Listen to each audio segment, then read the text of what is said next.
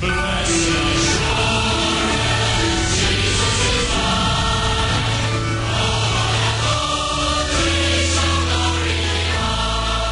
is Murray Yates welcoming you today to Mission Breakthrough.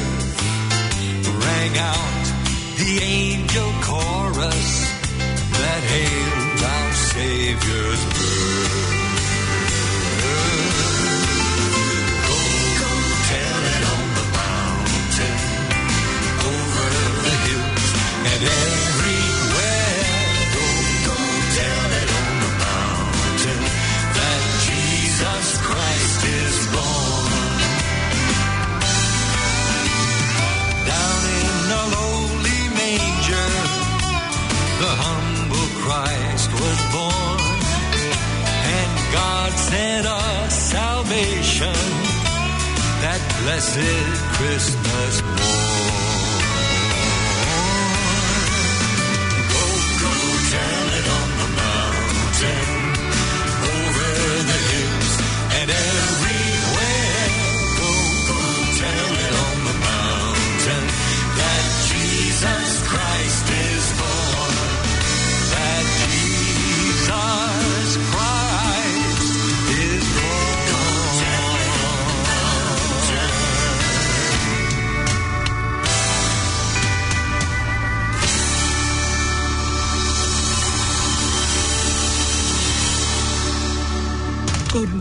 Good morning.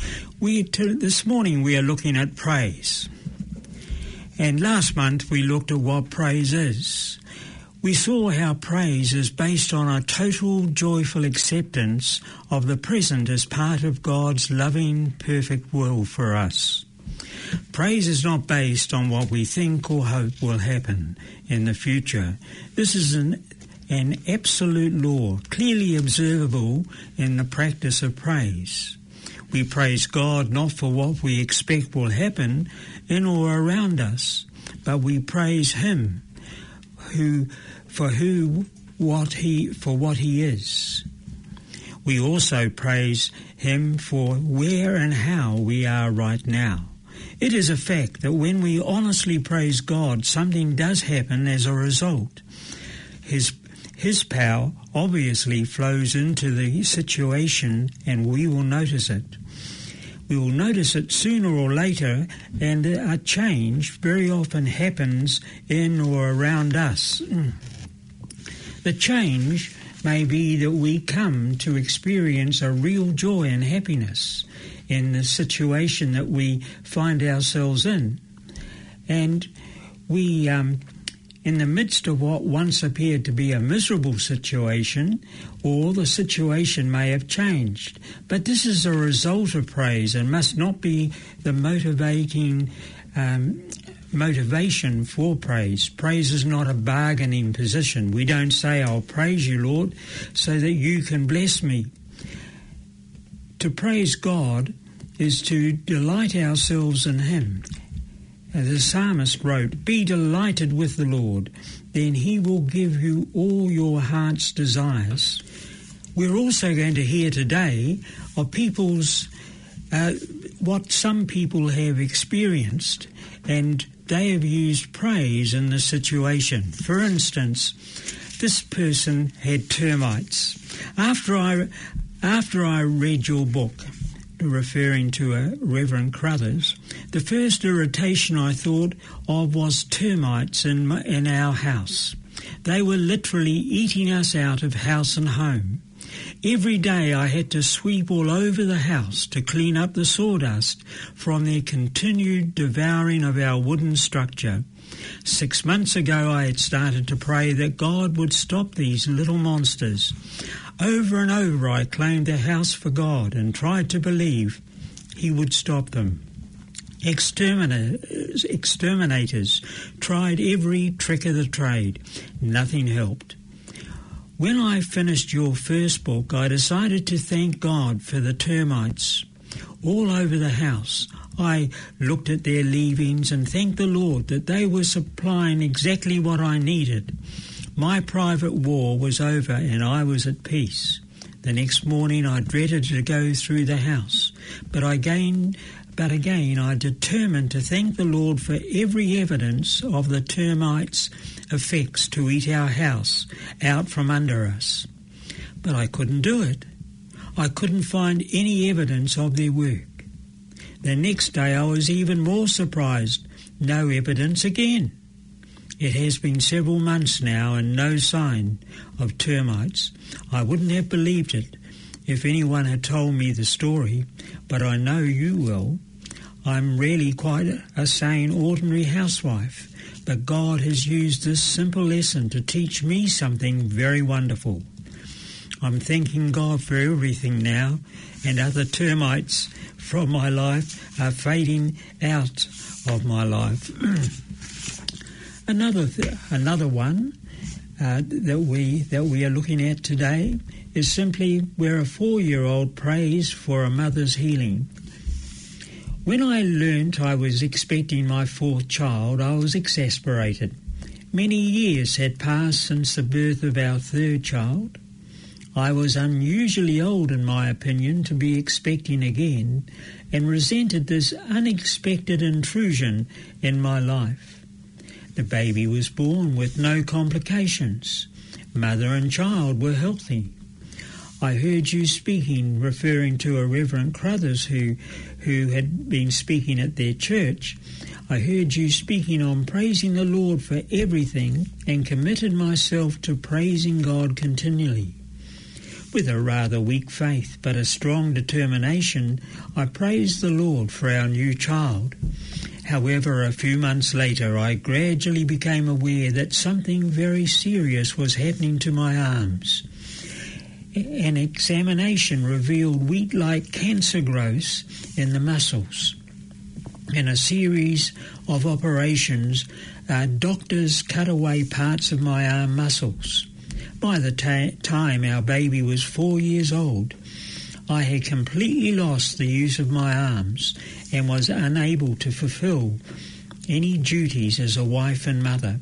Friends and relatives came in daily to do even the most simple tasks, and my life became filled with grief that I was so completely helpful, helpless. Over and over I begged God to heal me, but my faith was un- unable to believe his promises. Several prayer groups prayed regularly for me, but their prayers did not seem to be answered. One morning, our four-year-old baby girl said to me, Mummy, can I pray for Jesus to heal your arms? To humour the child, I, I somewhat absent-mindedly said, Why, sure, you can pray for me. The child took hold of my limp hands and prayed a simple prayer. When my husband came home for lunch, our little girl was in the kitchen playing. He said to her, Was your aunt here this morning? No. Was Grandma here? No. Who set the table for dinner? Mummy did. How could Mummy do that, dear? She isn't able. Oh, Jesus healed her this morning. My husband ran, ran to find me, and I greeted him with my arms lifted high over my head. Yes, Jesus healed me. My arms are well. I praise God for a nearby unwanted baby, and he, he used her to heal me. If he had not given me this child, I might never have been healed. When I went back to the doctor for an examination, they could find absolutely no trace of cancer. And now, months later, my arms are growing stronger every day. There is, there is so very much what, what we do not know about revealing God's healing power. Remember that in this case, God started a plan nearly five years uh, prior to the actual healing and then used the simple faith of a little girl. His procedures may tend to frustrate us, but remember that He is God and that He loves us with perfect love. He wants such trust from us as He received from Paul in prison after he had been beaten and chained in an underground cell. At midnight, Paul and Silas prayed and sang praises unto God, and the prisoners heard them. Another one that I wanted to share with you today was entitled A Professor's Daughter in a Juvenile Home. I am a professor in a distinguished and well known college. My wife and I have been Christians most of our lives. When our 16 year old daughter had a severe problem, we were in total confusion as to what we should do. She had become involved with a married man.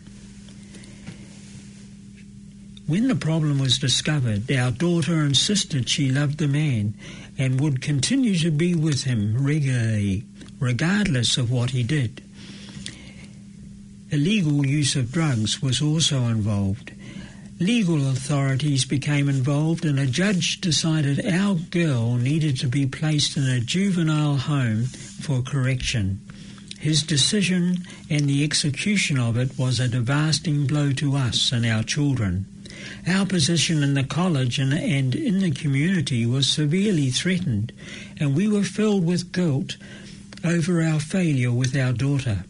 We were soon nervous wrecks over the fear of what would happen to our child. The court decreed that the married man must never again contact our daughter. However, he continued to communicate with her in the juvenile home and declares they will get back together as soon as she is free. May I please come to see you and receive your prayer and advice? It was at this point the parents came to see me in Ambia. This is uh, this is Pastor um, Carothers speaking. They were from strong conservative fundamental backgrounds and had for many years believed in Christ as their Saviour. But at this time they were desperate for help and needed a miracle. Most people can rest peacefully in a theology that denies the present miracle working power of God until they are in deep trouble.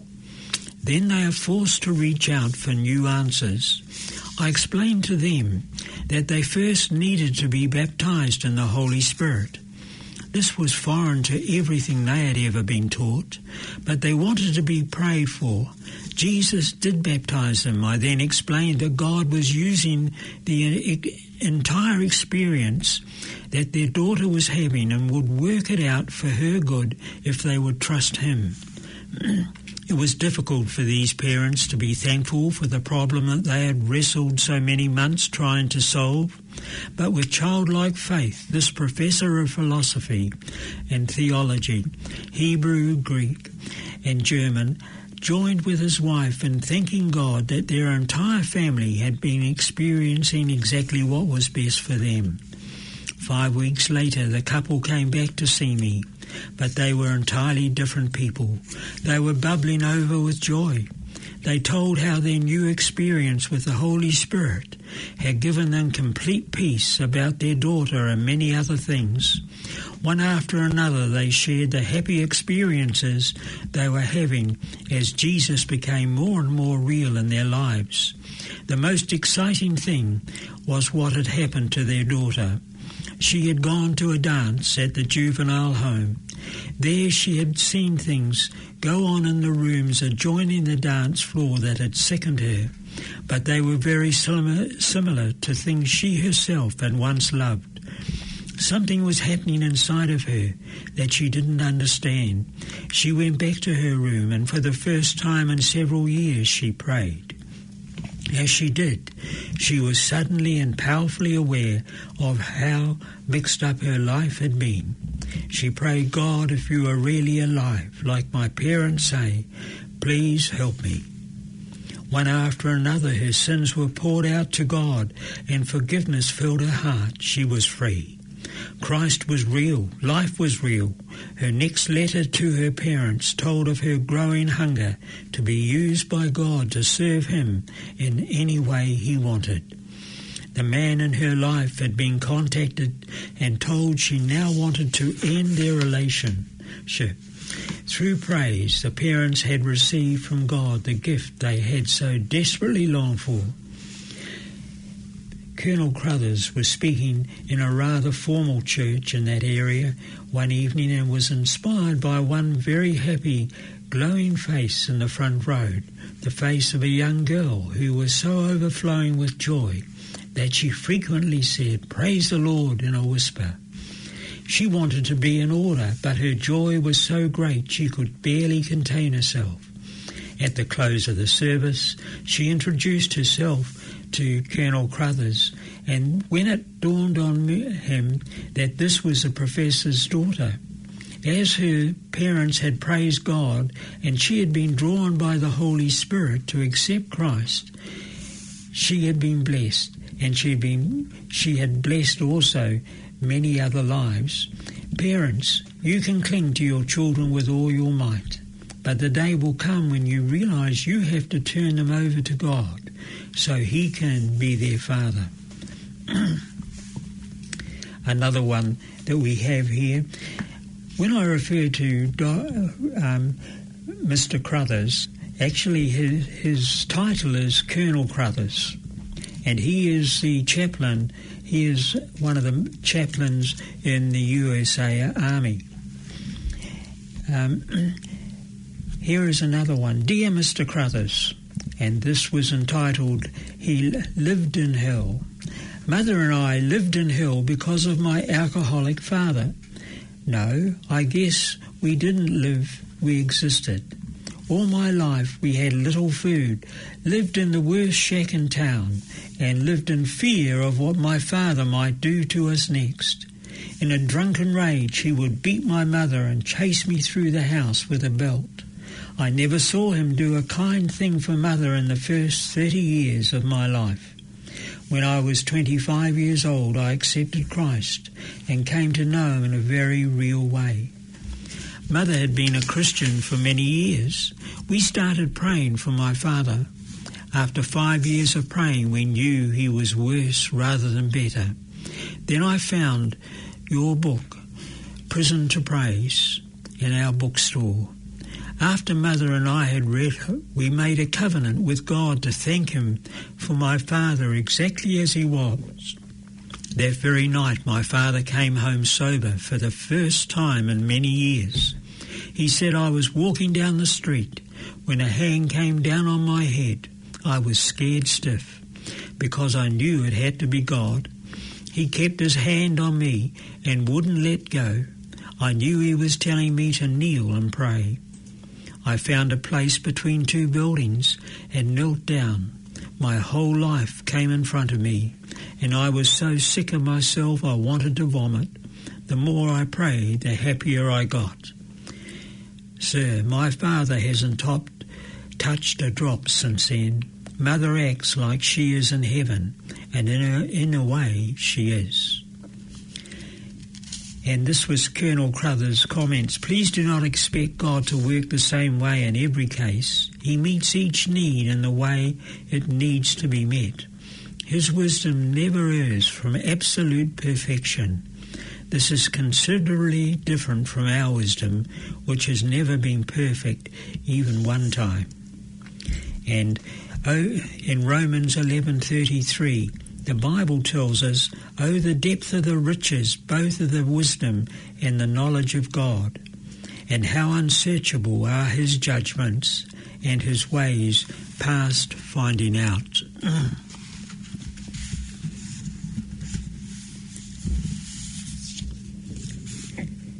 we find another one that that came across uh, Colonel Carothers' path, um, path, and this one is entitled "Financial Problems." Dear, dear Reverend Carothers, I live in and own a home that is now costing me ten times more in taxes than it did when I first moved here. I have two offers to purchase this property and would receive a handsome profit if I sold. In addition, I have the opportunity to purchase another piece of property which is not as nice but can easily be repaired and made into something very beautiful. And now the big decision. Should we leave something we know and love and move to something not as nice? Or should we stay and trust our financial needs will be met? I'd asked for God's help and guidance in what to do, but kept look going round and round, unable to make up my mind. I stayed in a turmoil about it. Then I read, Keep your eyes on Christ and keep praising Him. This is what I have been doing lately, and what a difference it has made. It is amazing what happens when we trust. Some people say they are waiting on the Lord to tell them what to do. I am so dumb that I need to be hit on the head with a hammer. Now I believe that in some way He will help me to know what decision to make in the meantime. In the meantime, I have experienced an overwhelming, amazing peace. And this is Colonel Carothers' comments. There are many people who have not had the experience, of hearing from God, but this is in no way uh, detracts from the power there is in trusting in Him. If you do not receive any specific guidance from God, this is your great opportunity to trust Him and believe that even though you seem to be on your own, you are never alone. His Son is fulfilling His promise to be with you always, even to the end of the world.